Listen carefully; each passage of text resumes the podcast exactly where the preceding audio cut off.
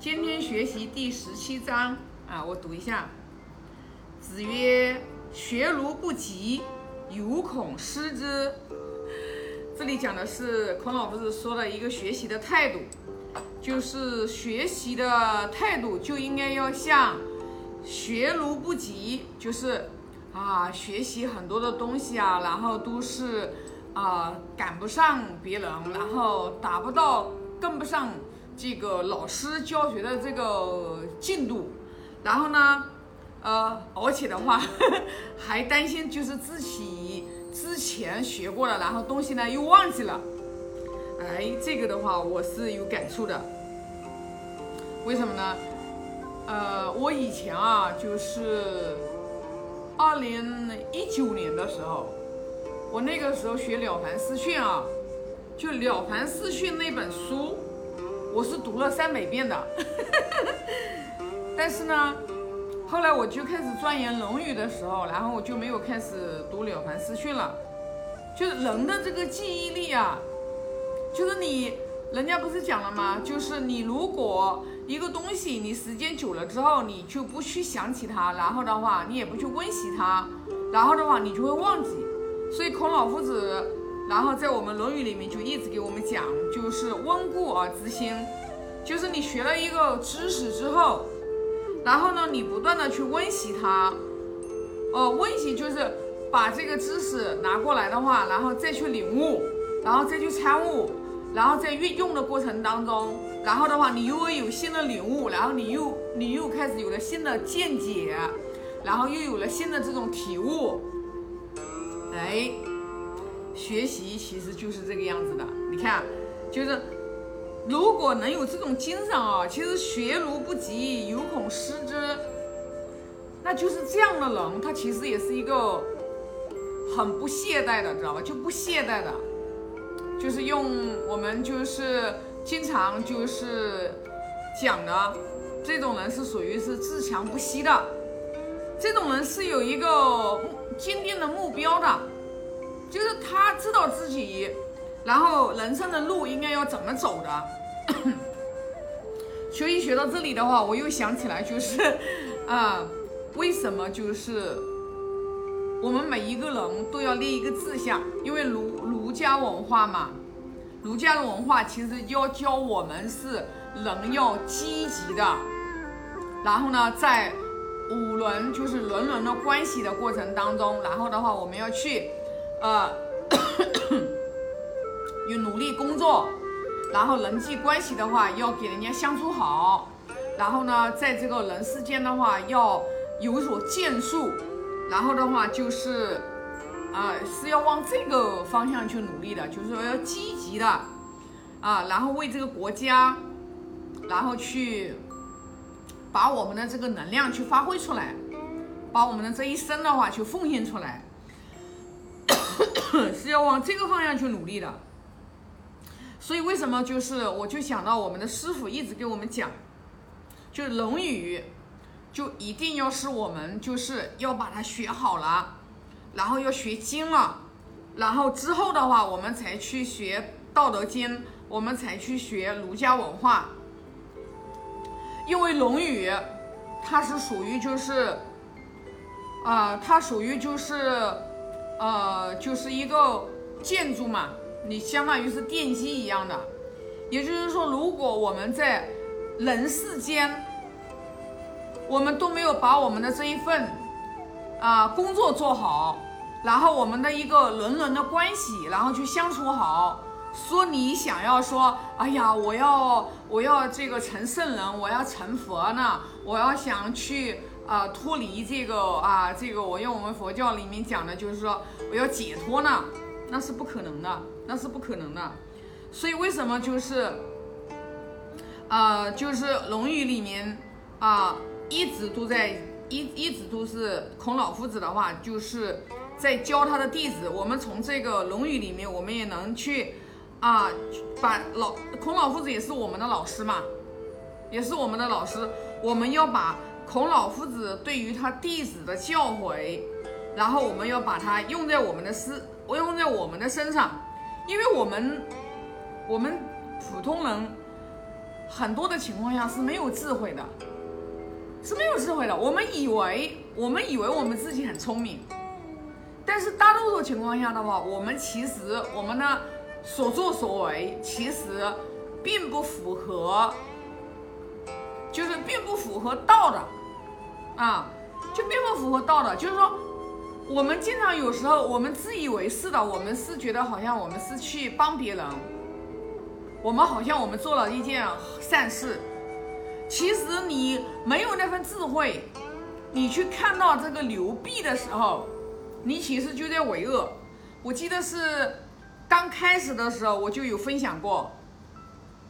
你看，就纵然是孔老夫子的学生子贡，就子贡是什么样的人物呀？那太厉害了，对吗？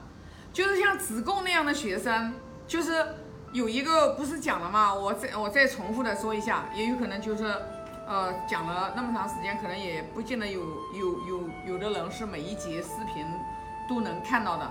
他讲的是什么呢？就是子贡他在诸侯国，然后呢，他看到这个就是鲁国的人在诸侯国，然后做奴隶，然后呢，他就把这个就是奴隶给赎回来，因为鲁国的这个。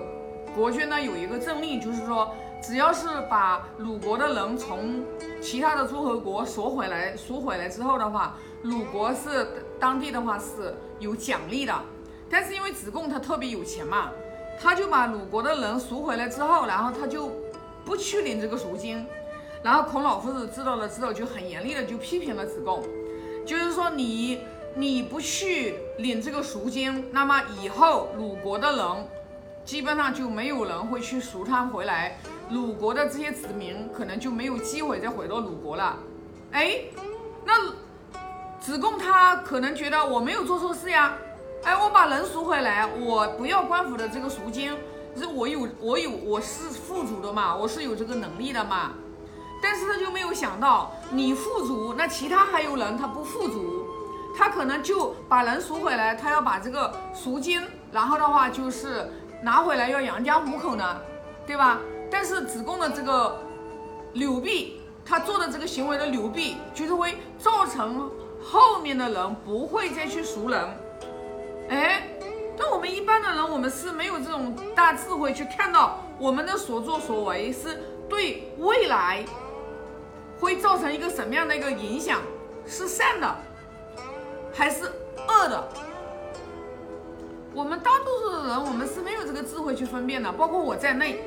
这就是为什么我就是要那么就是努力，那么去精进。然后的话，我要去学圣贤教育，因为你没有第二条路，你没有第二条路可以走，就只有从圣贤教给我们的这个这个行为、一言一行，然后我们去用。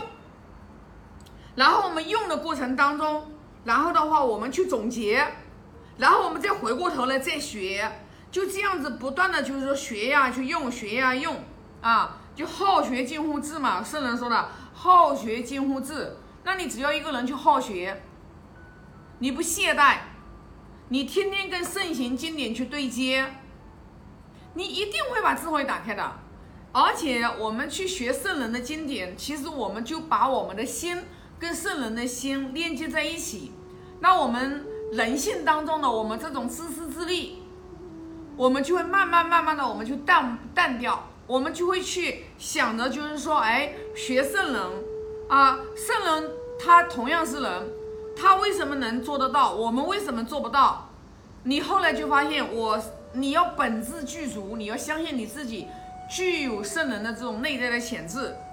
说，那你不学习，一个人不学习，你的格局不打开，你的认知不打开，你的你你的心量不打开，然后你跟人相处的时候，别人的一句话都可以让你不高兴半天。你说你那个心量得多小呀，知道吧？那那个心量太小了，那你又怎么样？你又怎么能去活得快乐呢？就是。别人的一句话都可以左右你情绪的时候，其实你就已经做了别人的努力。对呀，因为你的关注点，你只要是哪个关注点，然后牵引着你，你就变成了奴隶。比如说，我们特别在意啊，我们特别在意，就是说一件事物，那其实你自己去观，你特别在意那件事情的时候，其实你就已经被那件事情左右了你，其实你就已经成为了奴隶。为什么我们经常会讲，生气是拿别人的错误在惩罚自己？这句话每个人都会说。但是，当你真正明白了，生气真的是拿别人的错误在惩罚自己的时候，你还会生气吗？哎，你要去关呀。为什么他说这句话我要生气？对吧？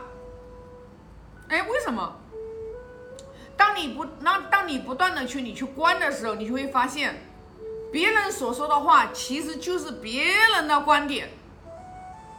别人的观点，他的评价，不管是好的还是坏的，还是这个就是赞美的，还是批评的、诋毁的，那只能代表他那个人当下所心状态所呈现出来的，那不代表你就是那个人呀。